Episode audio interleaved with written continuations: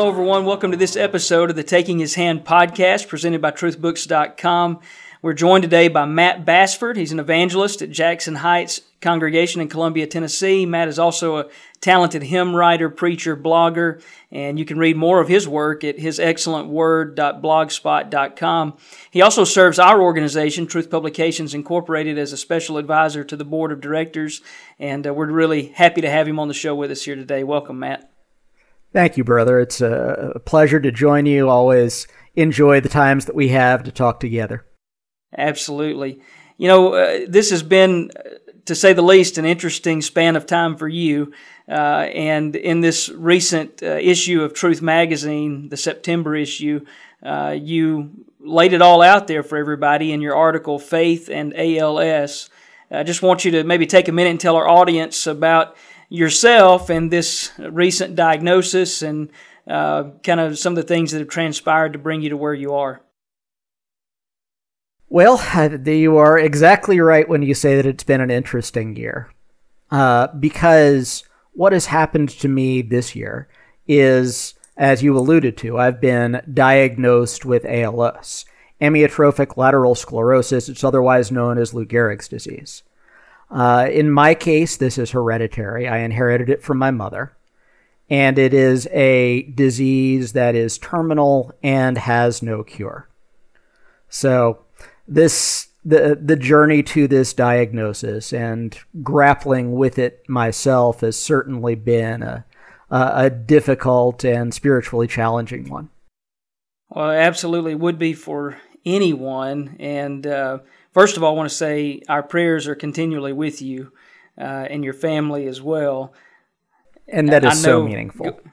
Well, and, and I know there are many uh, across our organization and the reach of our customer base that have learned uh, of this and have expressed the same and, and will continue to do so.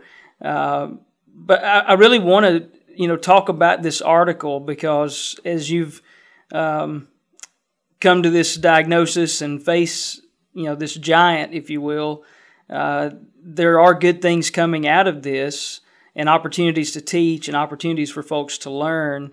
Uh, and in reading your article myself, I just uh, you know was really moved to tears in so many ways, uh, seeing that this does touch our faith. And I guess that's the first thing I, I kind of want to ask is you know from your perspective, where does this you know collide immediately with our faith? And uh, what can you share with us to kind of encourage others who are facing you know similar difficulties or obstacles or challenges um, in their life? Well I, I think it's the sort of thing that brings you face to face with that age old problem of human suffering. That if god is good and powerful and i'm striving to be one of his faithful people then how can something like this happen to me uh, how can it be that uh, I would be uh, touched by this this dreadful news? And you know that, that's a, a question that is debated in college philosophy 101 classes all across the country. I certainly remember hitting it there when I was in college. But my experience has been that that's not really where my own thoughts have gone at all because I, guess if you're somebody and you're coming into this without faith or without a relationship with God, then you might blame God or shake your fist at the uncaring universe or whatever.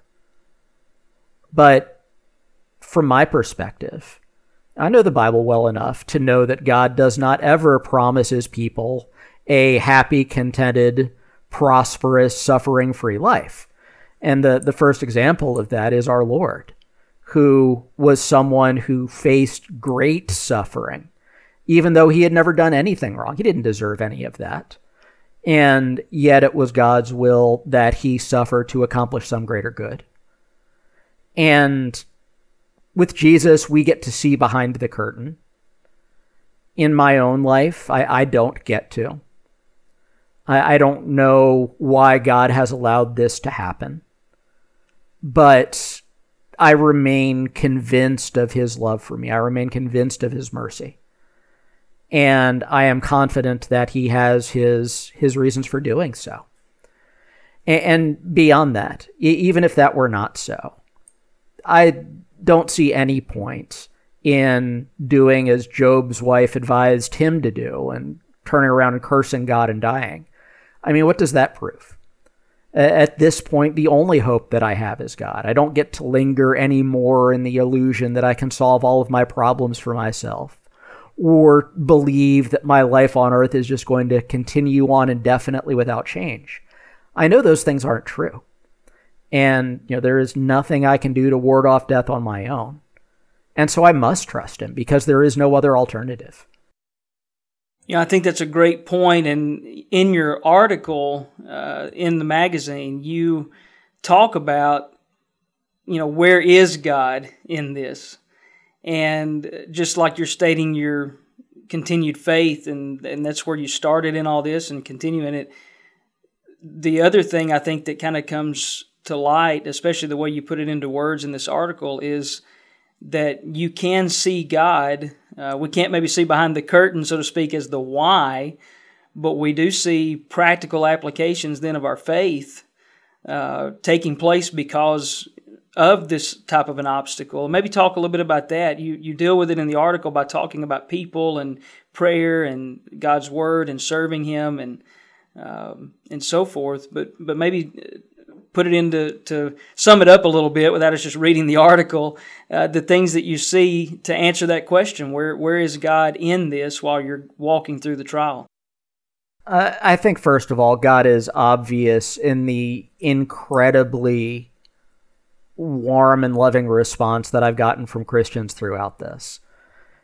And, you know, all, all, of us who have been associated with the Lord's church for any time have heard people say bad things about the church and complain about the bad things that Christians have done to them.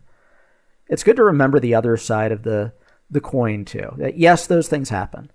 But at the same time, you also have people who are when called upon, incredibly loving and generous and caring.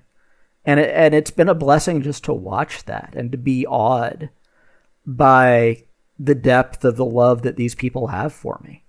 I don't I don't think I deserve it, but I, I, I don't deserve the, the, love of God either, and that's exactly uh, what I am seeing expressed. I believe, and you know, God has been so good to me in helping throughout this, and I I, think that he is answering the prayers of these people even now. You know, it, it the it, it's impossible to say for sure, but you know, two and a half months after diagnosis, almost three months, uh, I feel better, I guess, than I was expecting to.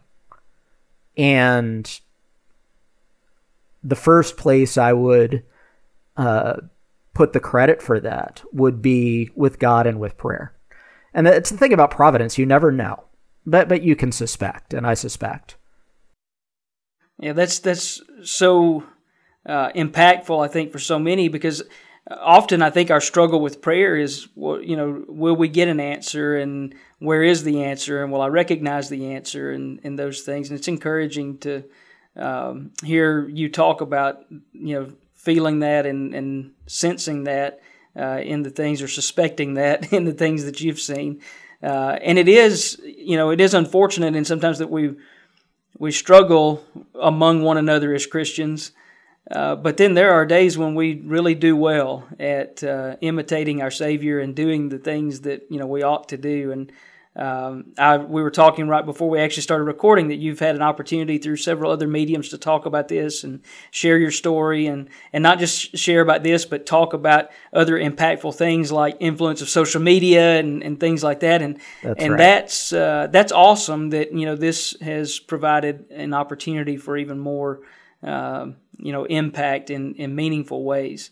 Um, Speaking of that, maybe we shift gears just a little bit, but your work continues. You're you're not uh, limited right now in the sense of not doing the, the work that you've been doing for so long. And one of those things is working on a Psalter um, that I'd like for you maybe to share uh, a teaser uh, a little bit with our audience here today and, and talk about other projects that you are working on because I know that's on the top of your mind now that uh, you want to use your time to, to do as much as you can.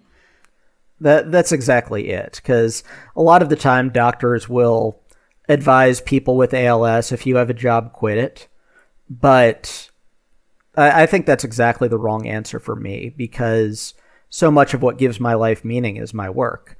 And, and as you have alluded to, one of my big projects right now that I'm trying to shepherd to completion is what's called a metrical psalter.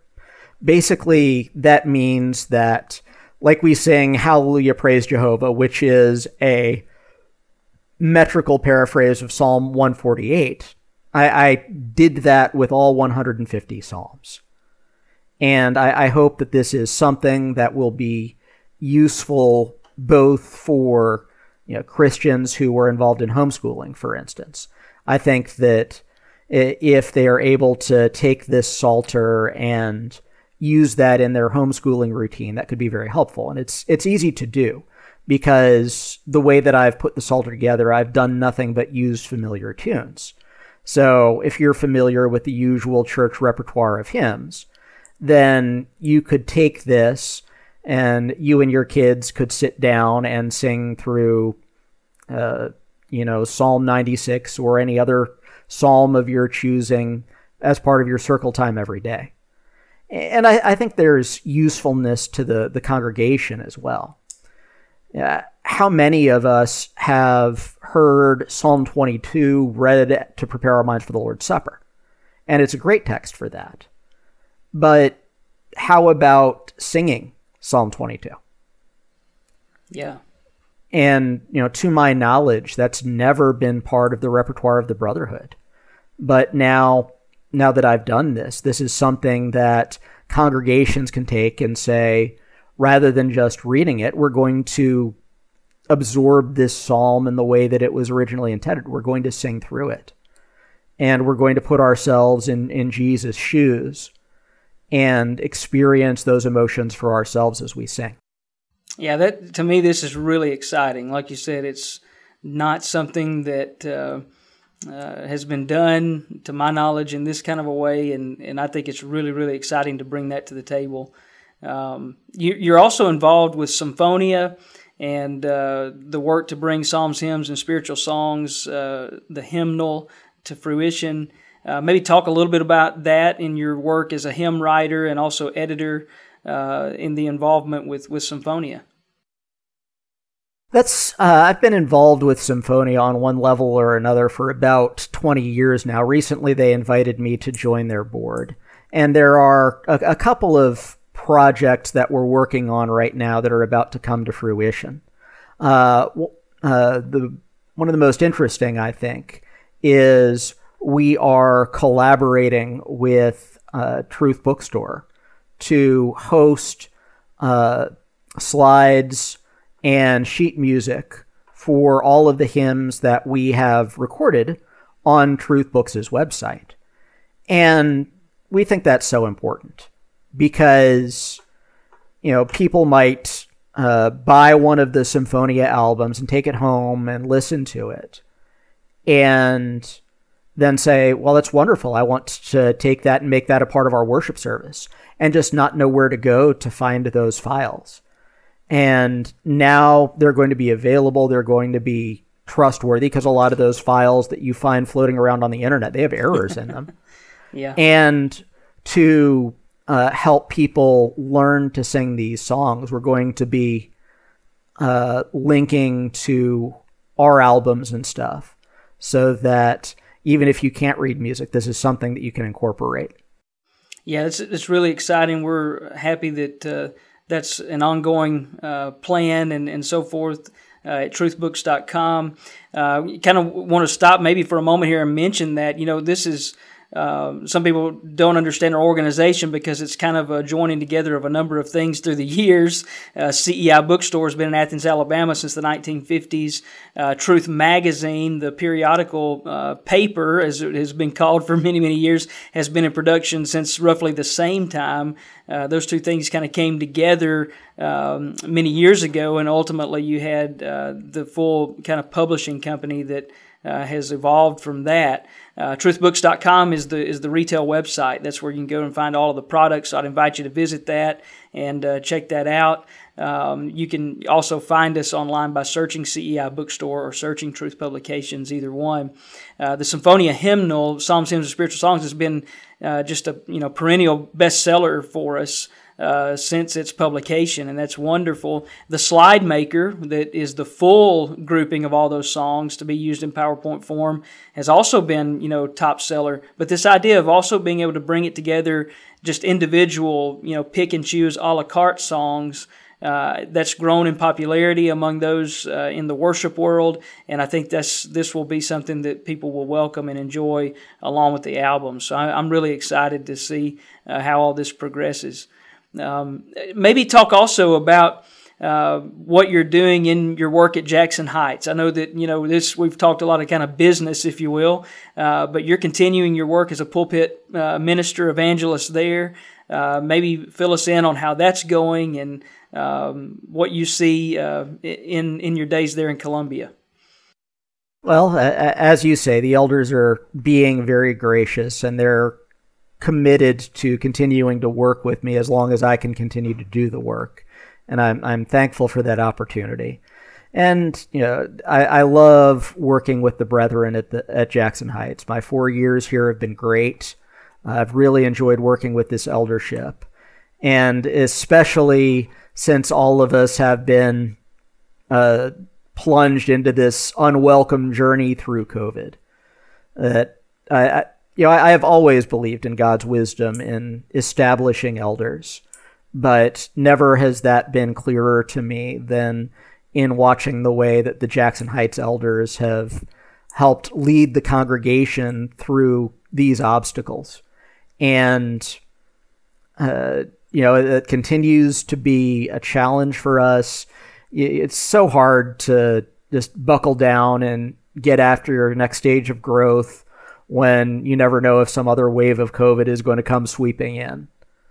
But uh, I'm, I'm thankful for the opportunities that I do have, and uh, we're continuing to learn from our circumstances and continuing to find ways that we can adapt. And uh, maybe also talk a little bit about your wife. She's uh, she's got a book on the way as well, and, and doing some work of her own. Uh, that she does.